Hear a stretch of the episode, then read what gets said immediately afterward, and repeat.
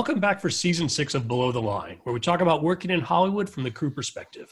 My name is Skid. I'm a former assistant director and your host. Today, we're talking about The Thing, the 1982 sci fi horror film directed by John Carpenter and starring Kurt Russell. High level plot summary a research team in Antarctica is hunted by a shape shifting alien. At Rotten Tomatoes, the tomato meter score is 84%, and the critics' consensus reads Grimmer and more terrifying than the 1950s take, John Carpenter's The Thing is a tense sci fi thriller, rife with compelling tension and some remarkable makeup effects. If you like sci fi and or horror and haven't seen this film, I can strongly recommend it. And you should consider this a spoiler warning for the rest of the conversation. My guests today are crew from the film. First, Bruce Humphrey. You're currently working as a first assistant director, but you were the DGA trainee on The Thing. It's great to have you back on the show. Thanks, Skid. Next, we're joined by two members of the special makeup effects team, which at a high level was the shop responsible for all of the on camera creature effects. First, Dave Kelsey. You've been working in special effects for 40 years, and your film credits run the gamut from Mission Impossible 2 to Dude, Where's My Car? And for the last 15 years, you've been working in television, including eight seasons of CSI New York, the final season of Dexter, and another eight seasons and counting on Brooklyn Nine-Nine. On The Thing, you're credited as the mechanical animation coordinator. Welcome. Thank you. Second, Ken Diaz. You're a multi award winning makeup artist whose credits include, to name a few, two Academy Award nominations, three Emmy Awards, and a Saturn Award from the Academy of Science Fiction, Fantasy, and Horror Films. On The Thing, you're credited as the special makeup effects coordinator. Thanks for joining us. Thank you. And then finally, we're joined by the director of photography, Dean Cundey. Dean, you've collaborated with Robert Zemeckis six times, including all three Back to the Future films and Who Framed Roger Rabbit, twice with Steven Spielberg, Hook and Jurassic Park, and central to our conversation today, you shot five of John Carpenter's films. Welcome to Below the Line. Well, thank you very much. Uh, it's a pleasure to be here. Well, and it's a pleasure for me to have all of you here today. Let's start our conversation by discussing how each of you got involved with the film.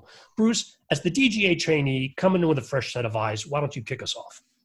I was probably of this group one of the, the last to join the, the project because as a trainee, I would have only had a day or two of prep, uh, and then we would have gone into principal photography. So I joined uh, just prior to the start of shooting on stage at Universal uh, the compound that is featured in the in the film was was built on a stage there.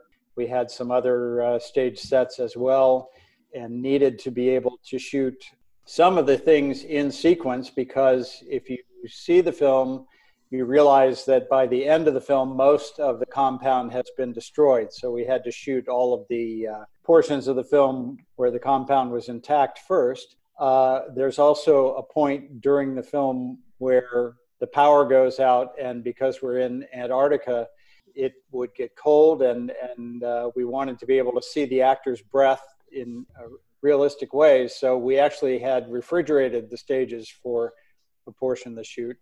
So I came on just prior to filming, just long enough to uh, learn all the actors' names and uh, set things up for the first day of shooting.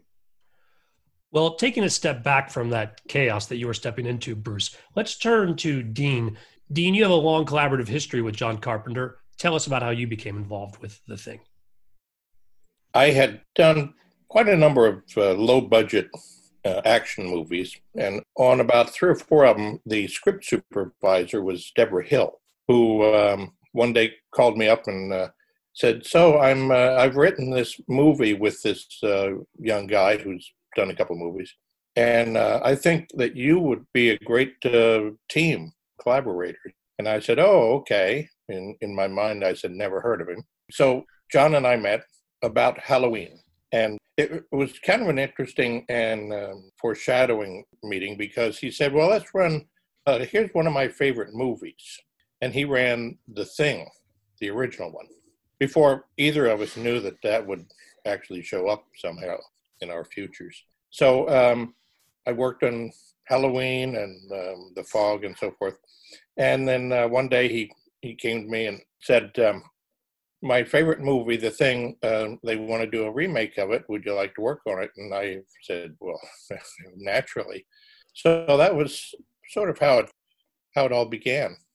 Dean, a question for you. Another of John Carpenter's key collaborators on this film was Rob Bottin, who's the special makeup effects creator and who had recently completed work on The Howling, another classic of this genre. Is it true, Dean, that you introduced him to John Carpenter? I don't know if I really introduced him. I, I certainly gave him a good reference, you might say, because uh, I had done this uh, little movie, another Corman movie, Rock and Roll High School. And um, they had a visual gag they wanted to do. During the concert that the Ramones are giving, uh, they wanted the giant white rat. So they called in this young guy. Of course, it, it was uh, Rob. And um, he almost overnight made this most amazing white rat costume. And I said, wow, this guy is really good because he made made it look like something rather than just a costume that you'd get out of a Halloween uh, shop. So I remember um, when his name came up for the thing, I said, "Oh yeah, he's uh, definitely somebody who uh, is dedicated to the process, and and I think he would pr- probably be very good." Little did I realize at the time what the creatures were going to be. They weren't going to be fuzzy and white rats.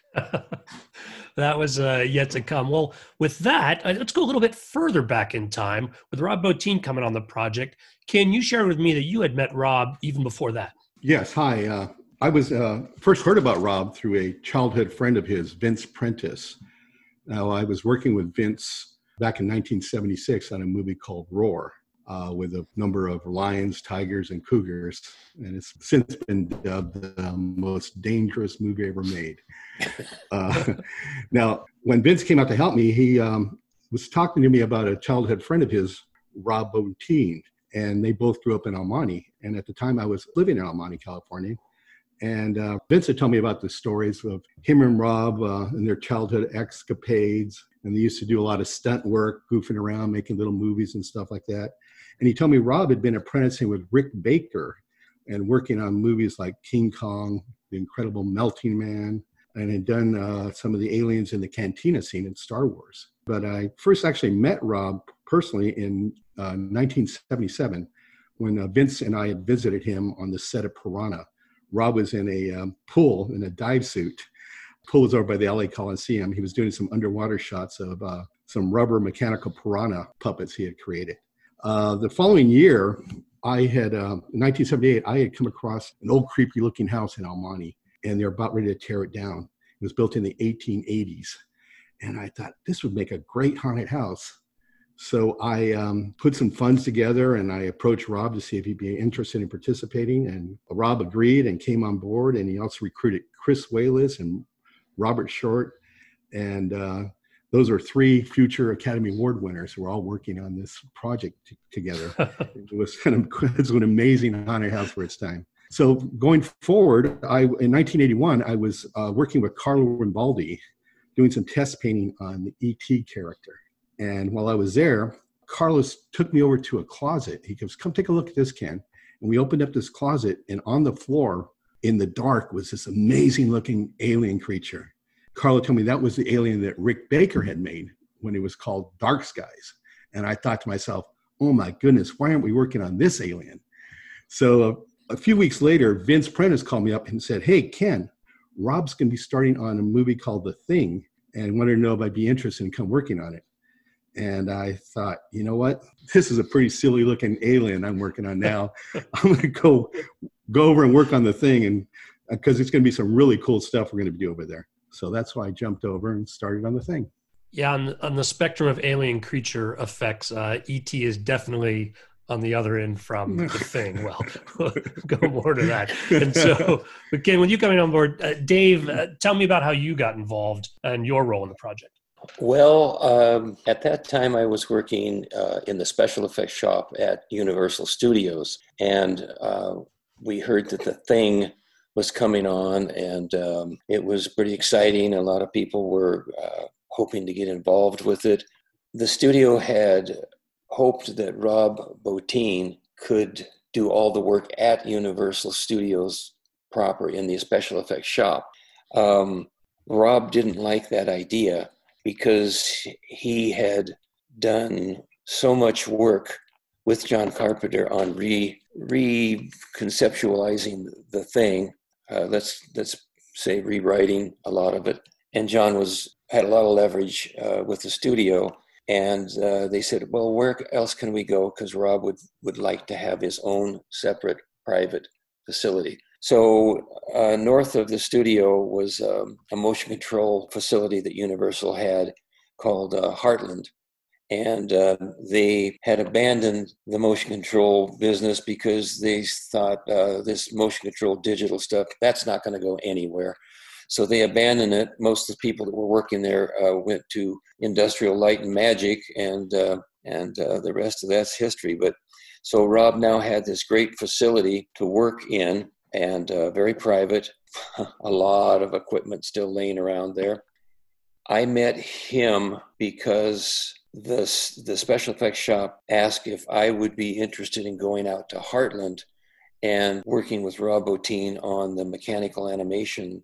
And uh, I said, well, sure. So I went out there and met Rob, and uh, we, for some reason, or, or several reasons, whatever they may be, uh, we hit it off really well. And I kind of seemed like I was sort of his big brother. I was a little older than he was, but uh, for whatever reason, uh, he, said, I, I, want you involved in this.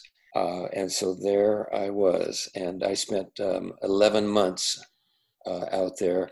I was the first person out there and the last person to leave, and um, worked with Rob uh, uh, several times after that. So that's how I got involved with Rob Bottin. I think it was actually a, a privilege uh, to be there and work with Rob as I've said many times before, he, there's a guy that has one of the most fertile imaginations of anybody I've ever met. He, he was pr- pretty, uh, pretty crazy guy at times, right, Ken? But his heart was there, and he extremely dedicated to the job. I know that sometimes studio people would come over there and wonder what's going on, why is it taking so long? And I remember Rob's reply one time was, I'm here to do a really great job. If you want a, a mediocre job, I'll give you some names.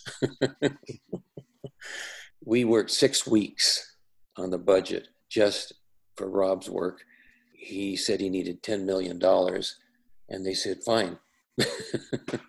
because the thing was carrying a lot of prestige and a lot of income for their Universal Studio. And this industry is occasionally all about the money and so they uh, they went with Rob.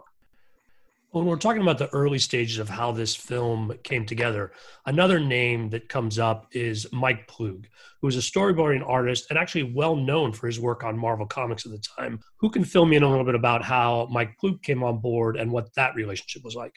This is what I was told, and I, I believe it's true. John Carpenter said, Here's the script, read it, see what you think. He being Rob, went up to John Carpenter's house and said, John, I, I, think there's some things that could be changed here, which would make this story even more attractive. And um, maybe if we sketched some ideas, it would look more correct. And they called in Mike Ploog, and he's sort of the the Dalai Lama of storyboard artists. And uh, he could sketch an 8 by 10 picture in 60 seconds that's kind of like Melrose gallery quality. anyway, he sketched the entire script while John and uh, Rob talked to him, but mainly while Rob was saying, This is how I see it.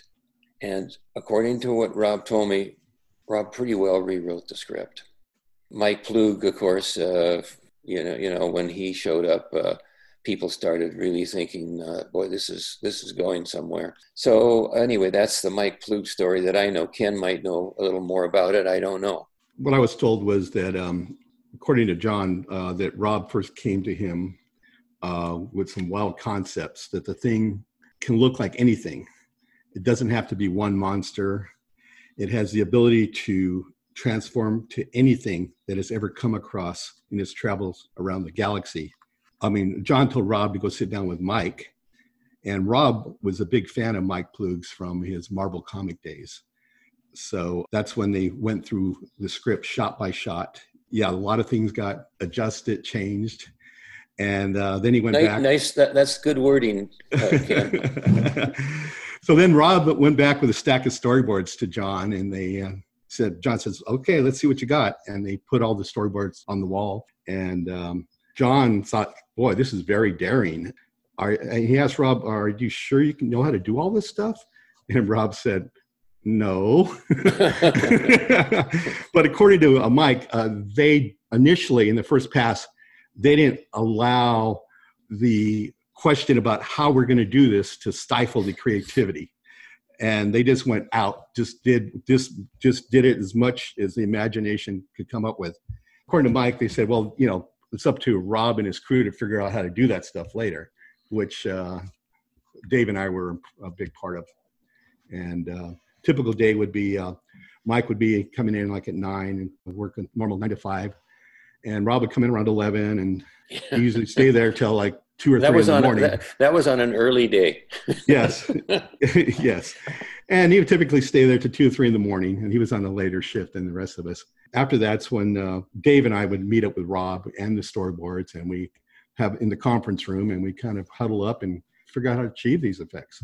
We're going to talk more about those effects in detail, but I know that there's another name on the storyboarding front, Mentor Huebner. What was the balance between what he did and what Mike did? Yeah, Mentor Huebner, he um, he came in to uh, to do some sketching, I guess we'll call it, some rendering uh, on the different creatures because, and, and I, I understand the definition of an illustrator is someone that their artwork is also designed to sell. They brought him in because the studio executives and they had a representative coming out to Heartland often. They they wanted to keep getting support for what we were trying to do, and uh, of course, there's always some people that are going to challenge what you're doing, and uh, especially people that are executives and seeing where their money is going. And so I think that mentor uh, sketches were really a super sales tool. What do you think, Ken? Sure. I know that he was brought in, uh, you know, about halfway through the production. Would you say, yeah, Dave? Yeah. And I know he he kind of took over uh, at one point. Mike Ploog towards the end had to go do Superman in England, and Mentor, Mentor uh, finished up the show. He was kind of responsible for the Blair Monster stuff at the end. Yeah. Dean here. You know, I just have to comment a little bit on Mike Ploog. I had worked on all these, you know, smaller films, and we were lucky to get anything that looked sort of like a storyboard. And sometimes the director would uh, try to would draw them, but they were stick figures. You know, you'd say, "Oh, well, Yeah. we're going to shoot this uh, sequence that uh, looks like it's from second grade or whatever." Mike's storyboard started showing up. I looked at him and said, "Oh my God, how dramatic, how visual, just pretty amazing." And I still have a pretty good set of them. Don't know if it was uh, foresight or I just had forgotten to clean it out. But I was going through stuff the other day and I looked at all of these um, storyboards, and they are absolutely amazing works of art. You know, I keep thinking maybe I ought to put them online and sell them. But uh, what was interesting is that I I teach film classes now and then, and storyboarding is something I talk about. And so I scanned uh, the whole sequence of the um, chest opening, scanned all of uh, Mike's storyboards. Then I cut them next to, uh, with a split screen, next to the actual scene. And the students are always amazed at how, how the storyboards look almost exactly like the movie. You know, it's, it's a still on one side and the scene on the other. We shot some additional cutaways and things like that. But for the most part, what Mike Ploog drew was so dramatic that that's what we we shot, and it's just an amazing um, amazing thing to see how his storyboards, more than any I think any others that I've ever worked on, were the essence of the movie, but also the guide that we followed. Given your long relationship with John Carpenter, how was this experience similar or different to some of the other films you did together? Well, I think it's very very similar in in some ways. I had done all these low budget movies, and I was always a little frustrated by the fact that the directors seemed to think of the the camera as a device to record actors talking, and then uh, something blows up. And I was so delighted on Halloween to find that John was interested in telling the story visually with the camera. So as we followed through with each subsequent one, it became evident that he was, you know, exactly the kind of director I'd been looking for, and hopefully I was, you know, able to complement what he was doing. So the thing was just a great visual storytelling experience for me. And I think Mike's work certainly influenced our perception of how to how to see it, how to tell the story with the camera, which is what I had always wanted to do since I started in this. So it's it was a great great experience to um, make a film that still holds up. You know, even even though famously it wasn't a huge success when it came out, it has held up and is now um, you know considered to be a, a, a um, visual classic. We could probably spend several hours talking about all the preparation and pre-production in pulling this film together. But let's go ahead and jump forward to principal photography. The first period of the film was shot up in Juneau, Alaska, started in mid 1981. Ken and Dave, you guys are hard at work back in Hollywood at the Universal Heartland studio. Where it's nice and nice and warm. yeah, yeah. And, uh, and Bruce, and dry. Yeah, dry. Bruce, you're not on the film at this ah. point. So, Dean, tell us a little about the intentions of those first couple of weeks of filming in Alaska. I was very delighted to hear that this film was not going to be shot in three or four weeks as quickly as possible. John's intention and um, fortunately, Universal's uh, acquiescence was to make a big looking movie. You know, we were in a position to do it for a budget. You know, now I have no idea what it would cost, but in those days, it was a delight to hear. Okay, so first we're going to go up to Juneau, Alaska, and do this big, expansive um, opening sequence, and then we're going to go down to Universal, and we're building the set, and we're going to refrigerate the stages so we get this authentic they're in the meantime they're building the set up in Stewart, British Columbia, and we're going to shoot all those extra. And, and suddenly the canvas became very large, and I was delighted to uh, realize that. So the the Juneau, Alaska stuff, we uh, went up to Juneau. We uh, flew by helicopter, a small crew. There were maybe I don't know a dozen of us, and cameras and so forth. And we flew a half hour out over the mountains, over the glacier, and landed at this little rustic research camp that was used by uh, university students who were studying glaciology or whatever people get fascinated with uh, by glaciers. We lived there in these little wooden huts sitting up on a cliff looking down at the glacier at all these mountains. And it was very primitive. The outhouses were literally that outhouses. The kitchen was rustic but served great stuff. It was always daytime. It never became night. So when we went to sleep, it was always by the clock, not by, hey, it's dark. So it was an amazing experience because it set up for a lot of us what an Antarctic research camp must really be like the isolation, the uh, sense of all of this huge nature around you and uh, the fact that you were eating food that you know you just couldn't go down the street. The uh, opening sequence, which has the the dog, which is we will find out later the creature, that was um, shot on these vast snowfields, and and it gave such a big dramatic opening to the film. Jed, by the way, was this amazing trained dog with concentration, and he and his trainer worked so well together. And he added so much really initial personality to the um, the sequence. It was an amazing experience to be in this environment that was so much like an Antarctic research camp that it I'm sure it inspired all of us, including John. You know, I want to put my AD hat on for a second, and I want to ask when you're shooting these snow sequences, whether it's the dog running across or when the helicopter's flying, how do you reset something like that? We're always aware of that. And I think um, we would set things up so that uh, the dog would run past the camera. And then knowing we couldn't get rid of the footprints in the snow no matter what with brooms or anything, we would then move the camera forward a little bit so that we were now standing on top of the dog tracks and had a new fresh area of snow. So it was something that we always had to be be aware of. And um, it takes thought at first because when you say, well, let's do another one, you say, well, wait, there's tracks. So over a period of time, I think we would begin to stage things knowing that we were going to have to get uh, fresh, untrodden, you know, snow. Well, the shoot up in Alaska captures not only the opening of the film, uh, but also, uh, Dean, to your point, sort of the sense of what these folks are going through. Then we come back to the Universal lot where we're going to do the bulk of the filming. I think it's about six weeks, so I'm not sure on the specifics. Bruce, back to you. You talked about the refrigerated stages. Tell me more about getting to know the actors and just sort of how things were coming together on the Universal lot. It was my first experience with an all male cast. And, you know, at that time, most of the crew was male as well. So it was a much sort of less polite, less formal kind of environment in a way.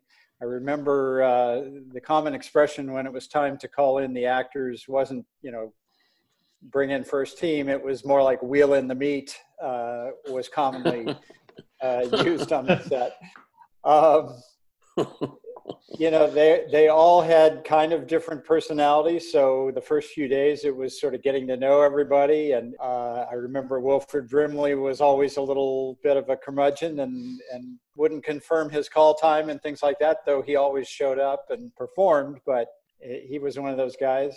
It, it was an interesting group, and and I think they gelled very early on and, and became a, a real you know close knit uh, group as actors do in, in these kind of projects. And, and hey, uh, Bruce, um, just as an observation to what you were saying, Wilford definitely started off being curmudgeonly, but I think he realized, um, at least my sense was that that the principal cast, they like you know guys who would have been at an Antarctic uh, station, were all sort of you know in this together. And so he began to moderate his his uh, curmudgeonliness, if that's a word, with all of the uh, rest of the uh, the crew, and um, it it really sort of became a, a bonding experience for everybody. So um, it really became interesting. Sorry for interrupting.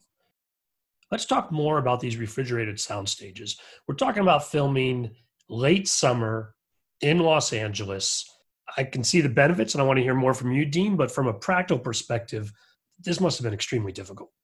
Yeah, it was my my first experience with working refrigerated. and we did it again subsequently on uh, Apollo 13, but the idea was to how to see the breath. Now, of course, they can put it in digitally now. Um, it's not an issue, but in those days, you actually had to see the breath of the characters. So the whole sequence where they go down towards the end and they're setting the explosive uh, charges in the in the basement. That was a, um, a stage that was completely refrigerated. And the science of, of it, as we learned, was that in order to see the breath in a cold environment, it has to be also high humidity.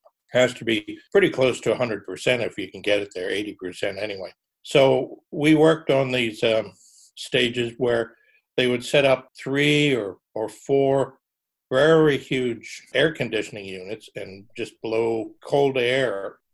And then to raise the raise the humidity, uh, they put overhead what we called misters, and they were really just sort of uh, spray nozzles that uh, you know, like you'd have on a, a paint sprayer, and um, they would spray water from the um, overheads, the, the rafters, down over the whole set. And in order to keep it up, because as we went in, our body temperatures and activity and the lights and everything would raise the temperature. The air conditioners uh, had to run in between every take and also these misters had to run to keep the humidity up. But it was um, was very effective and um, and very uh, interesting. And and what was uh, interesting also is that the crew, because it got down to 35 degrees or something, just above freezing, we hoped, the crew had to wear parkas and everything on the stages because they were cold and, and damp.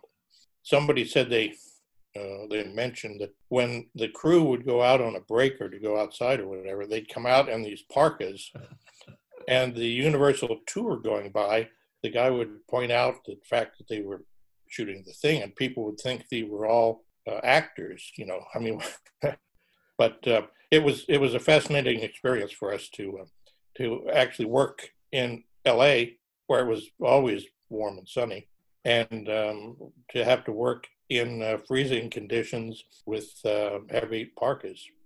Bruce, as the DJ trainee, you must have been on and off that stage a hundred times a day. Were you ever mistaken for one of the actors in one of those big parkas? I don't know if I was or not. I remember the tours would go by and, and make a comment whenever they'd see us uh, outside the stage, but it was just a unique experience being completely bundled up, like Dean said, in parkas and and uh, that kind of thing. When it was, I think September in uh, in LA, and it was the the hot part of the end of summer, and everybody else on crews on all the other projects were running around in in short sleeves and and shorts in some cases, and you know we were definitely a standout when when you would pass our stage. I remember we also shot the uh, I think it was the Norwegian camp uh, that's early in the film when they go there. And again, it's been burned out. So there's uh, that was another cold set that we shot early in the process on the refrigerated stage. Yeah, that's that's correct. That was one of the first times that we shot a refrigerated stage, I think, and um, and it was very effective because if you watch the sequence, I a lot of times I'll show it to a film class for you know the the uh, strange things we do in this business, but there's an awful lot of great, you know, mist and breath um, out of uh, uh, both of the characters, um, including, uh, of course, Kurt. There's one thing that Ken and I got in, got involved in on that stage that was uh, winterized, we'll call it. When all of that cold had been turned off, uh, we were asked to go in there and find out why there was such a horrible smell on that stage. The studio executives got a hold of security and said, uh, There's something dying in that stage, something's really wrong. And um, it was that time of year when it was pretty warm outside and the stages are not being refrigerated, and the stage got real warm. And uh, for one of the sequences, we needed a, uh, a large amount of uh, entrails, intestines, stomachs, whatever. And um, those products were picked up at a slaughtering, rendering, meat packing house. And uh, someone forgot to take them out the Friday night. And so Saturday and Sunday, they were basically um, baking. And uh, it was, it, you had, when Ken and I went to that stage, walked right back out, said, okay, hold your breath, run and we went in there. I have never in my life realized the stench that rotting flesh and entrails can take. And we were kind of the ones that were going to get blamed for that. So we opened all the stage doors, and I knew people at the studio there that could help out. And, and we got uh, the air conditioning turned on over the weekend so that when Monday morning showed up, uh, Bruce and all of his people would be happy with us, and it worked. Maybe that's a good transition into talking about some of the specific sequences you did shoot at the Universal lot uh, involving the special makeup effects. Ken, why don't you uh, name one of them that uh, comes to mind, and then Dean from a camera perspective, and then Bruce from a coordination perspective. Let's uh, break it down. First, we did the stuff in the kennel sequence that had involved the actors and we had the uh, when the uh, thing catches on fire and uh, they come in. So we had to prepare these a lot of these dog puppets. The first one that was created was the Jed taxidermist dog, and that was attached to a uh, paint shaker. And the first time we see Jed shaking, trembling, is that scene where it's attached to the, the paint shaker. Later, we we had gotten these dog hides from a, a rendering plant in the city of Vernon it's where the uh, LA County would dispose of their euthanized animals or roadkill. And there was a huge pit that uh, these dump trucks would come in the morning and dump these dead animals. And there was a very large corkscrew at the bottom of this funnel that would chew these up and they would make animal protein byproducts. Uh, what we would do is we'd buy cases of beer for the, work, the workers, and uh, we'd have one of our PAs wait to see if a Malamute flopped out of one of these dump trucks. And they would stop the machine and they would go up and fish one out and pull the hide and, oh, that one's too ripe, throw that one back in.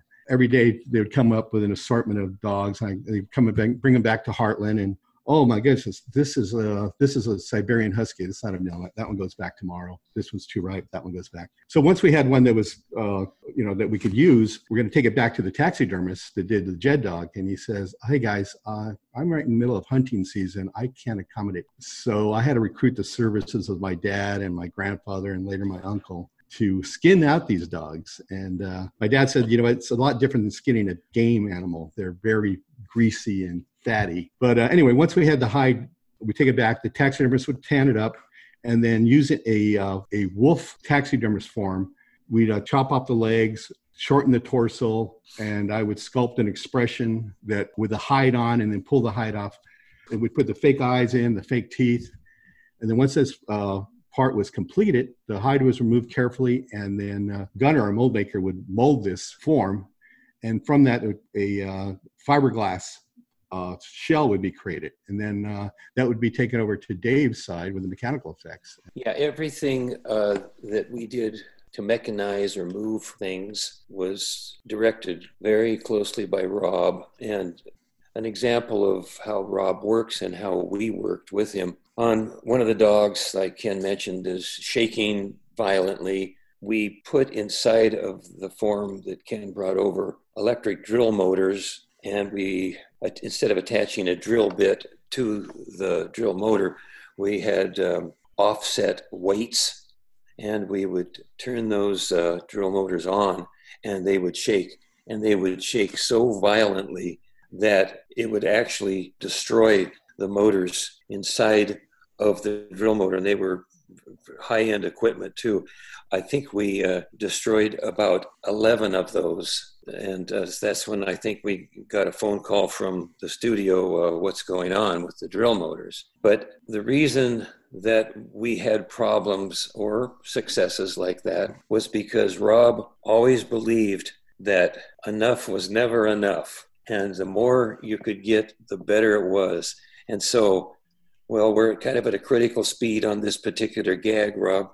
He says run it up faster faster more more. And that was that was the way rob worked on everything. You know as we've told our stories here we found out that um, it paid off ultimately and 38 years later people are still wanting to see it. So that's just one one gag but uh, well, in that sequence, we had quite a few different dog puppets. Uh, the first one in the sequence, when, in, when we viewed the film, was the head peeling back which in, in four pieces. And that was, I think, was one of those most difficult technical achievements. I think uh, Bob Worthington was uh, the one was working on that.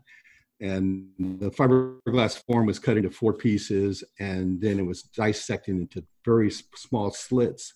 And then spring steel was attached to it, and it was under tension that uh, it had to be reassembled with little uh, panel wire and little eyelets. It was very meticulous to get this done. This was actually the last sequence we shot in, in uh, and the film was waiting for this last little piece to be completed. So we shot that on a Friday, and we shot in one take. The, the one where the dog heads pills back, the tongue's flapping around, because it took so long to rig. It took like two days to rig. So to reset it, we didn't have time to reset it. We had to get it in that one shot.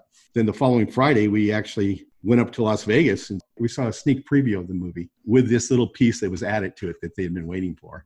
The next in sequence is the dog with the head peeled back and has an articulating tongue with hissing hoses flapping around, crab legs coming out of it. It was uh, on a race set, then it was puppeteered from underneath. We had a dog that got slime with a fire extinguisher that they actually squirted the dog with an iridescent methylcellulose slime.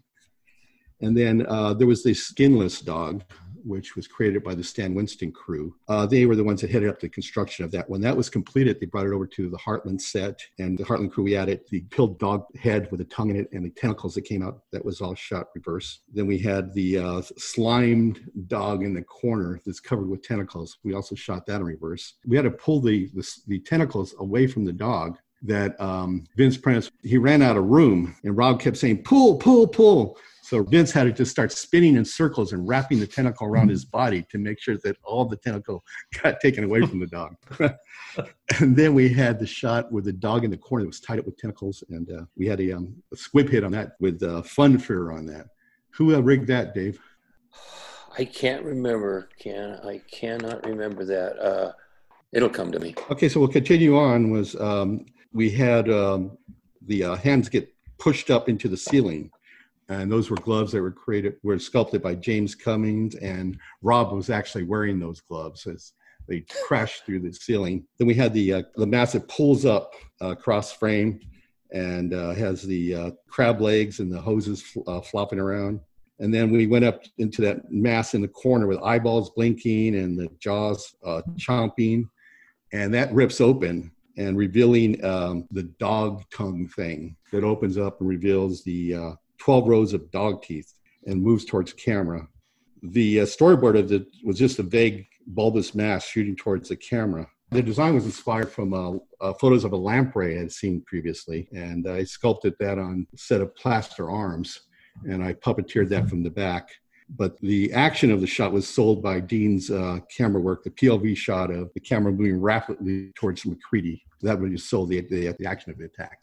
Well, Dean, that's maybe a good transition to you. So we're talking about a sequence that's filmed in multiple parts. We've got the actors in the beginning. Ken, to your point, some of the bits that make the final sequence aren't being done until the very end of filming. Dean, how do you approach something like this as the cinematographer, and just what are the challenges of capturing this sort of action? Well, you know, what was interesting was the fact that Rob had come to me and said, so for this sequence with the dogs and, and also various others, if we shoot everything at normal speed, you're going to see the fact that the tentacles are whipping around, you know, with air and so forth at, at normal speed. It was nice for that to be slow motion. And I said, yeah. And he said, but before that happens, if it could be normal speed, and I said, Ah, I see. Okay.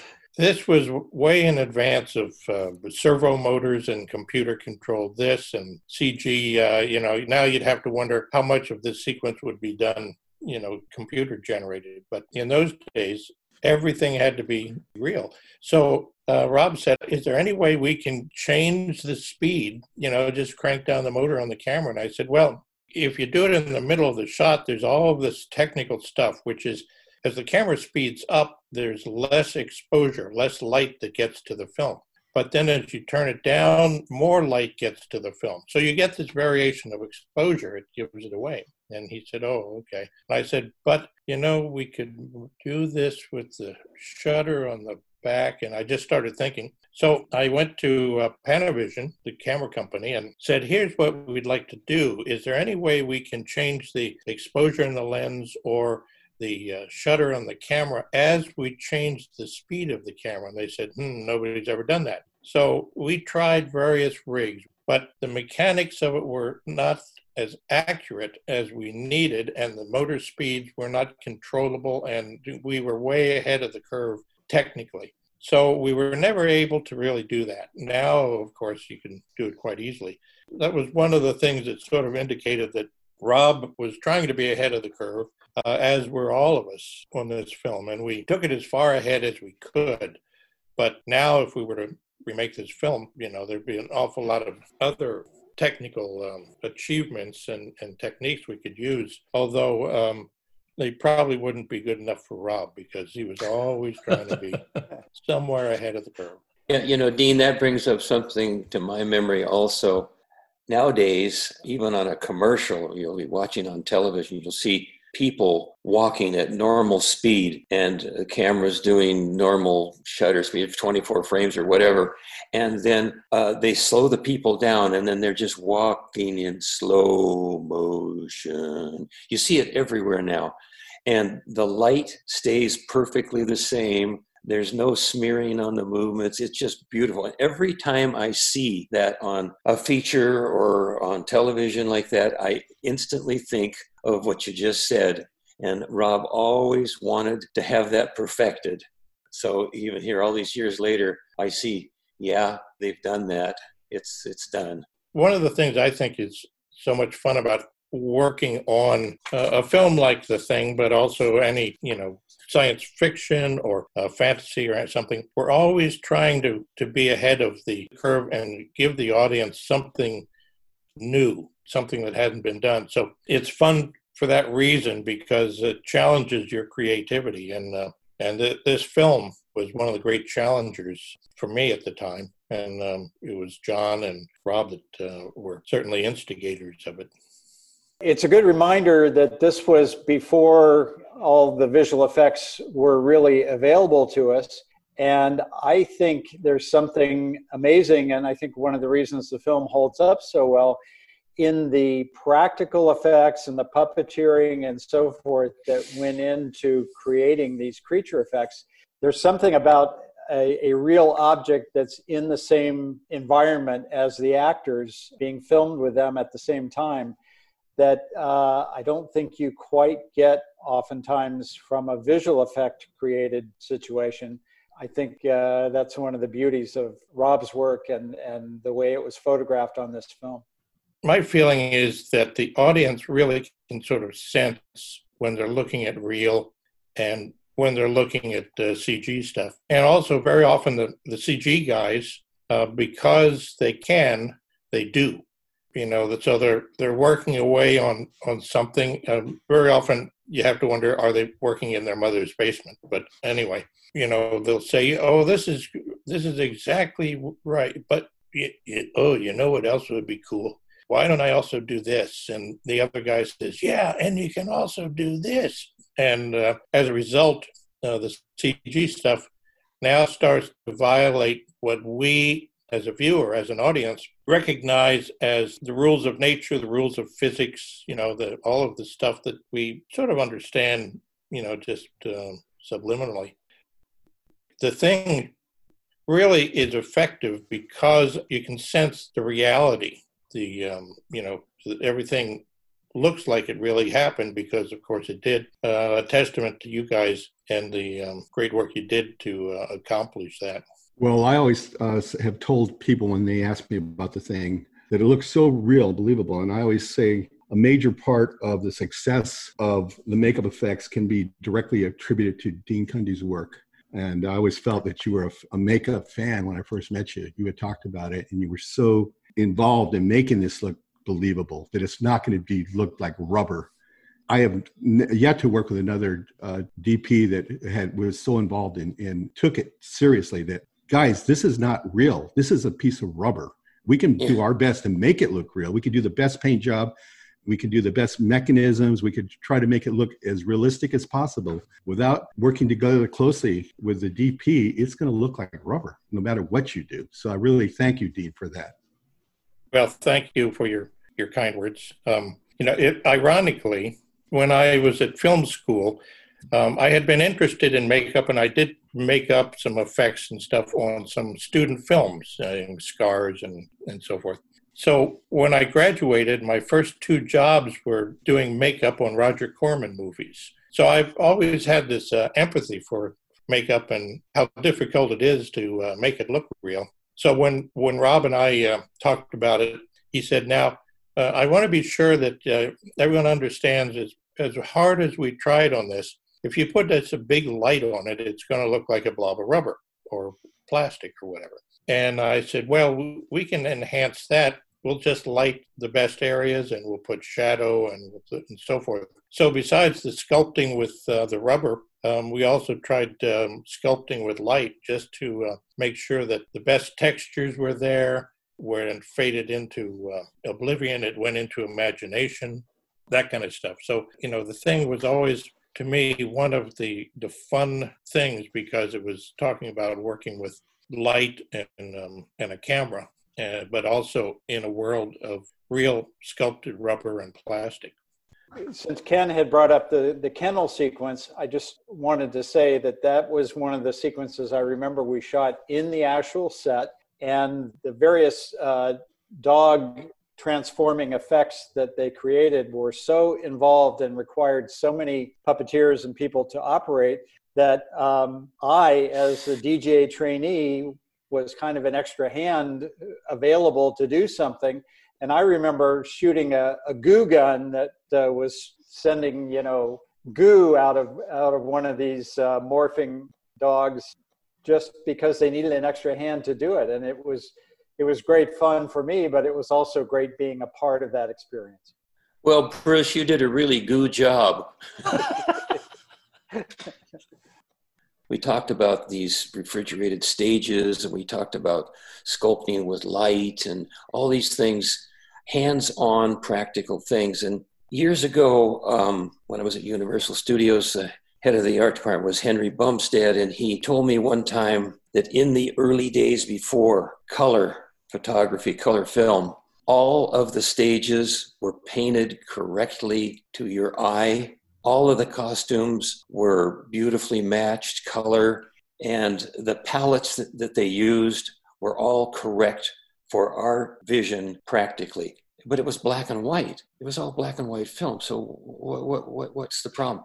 It was the actors. Get the actors into their part, into their role. Same thing. You walk on a stage that's 35 degrees and there's icicles forming on the stage walls and your breath and you're cold you're in it. You're in Alaska, and it does something for the actors. They become part of it. And so that's the big payoff on the practical end of things, I think. I think the same can be said to your point uh, about the creature effects, that actually seeing some of these effects helps inform the actor reaction as well versus a lot of the visual yeah. stuff that that they're going yeah. that they're doing. Now. Yeah, I, I know that often when we know it's going to be a CG creature or person or effect or whatever, it's like um, you, you have to give a, a yellow tennis ball to the actor and say, okay, this is the most terrifying thing you've ever seen, and action. Suddenly, if if he hasn't seen or she hasn't seen the paintings and the renderings and drawings and models and stuff, they have no idea what they're looking at other than a yellow tennis ball. You know, so that's another thing as you bring up um, for the stuff to be right in front of the actors really gives them uh, something to work off of. Well, we've got more stories to tell about the collaborations that help bring this film together, but we're going to save that for another episode. Listeners, I hope you've enjoyed this episode and the launch of season six. Subscribe now so you don't miss the second part of our look behind the scenes of John Carpenter's The Thing. Your feedback is most welcome and greatly appreciated. You can send email comments to skid, S-K-I-D, below the line one word biz. That's B-I-Z. Please rate us wherever you get your podcast. It really helps us reach new listeners. And if you yourself are a new listener and enjoyed this episode, you should peruse our past seasons and see what shows or themes might interest you as well. The topic of the show is captured in the title. You're on Facebook, you can find photos and other behind the scenes materials at Podcast Below the Line. And finally, you can follow the podcast on Twitter and Instagram. It's at Pod Below the Line.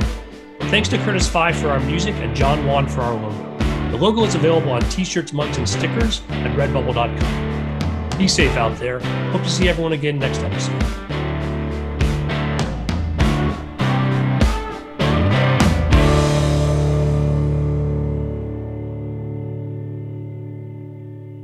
Listeners, we've got a bonus for you this week. Near the start of this episode, Dean Cundey referenced the video he uses for film classes with Mike Ploog's storyboards lined up against the chest opening scene so students can see the similarities between what Mike Ploog drew and what they actually shot. Well, Dean has made this video available to us, and you can watch it on Facebook at Podcast Below the Line or on our new YouTube channel, which is a little harder to find because you have to search for it. But if you type in Below the Line Podcast, it should pop up. Just look for the Iwo Jima inspired logo and my name in the description. The video is only three minutes, and if you're interested in this kind of thing, definitely worth your time. Enjoy.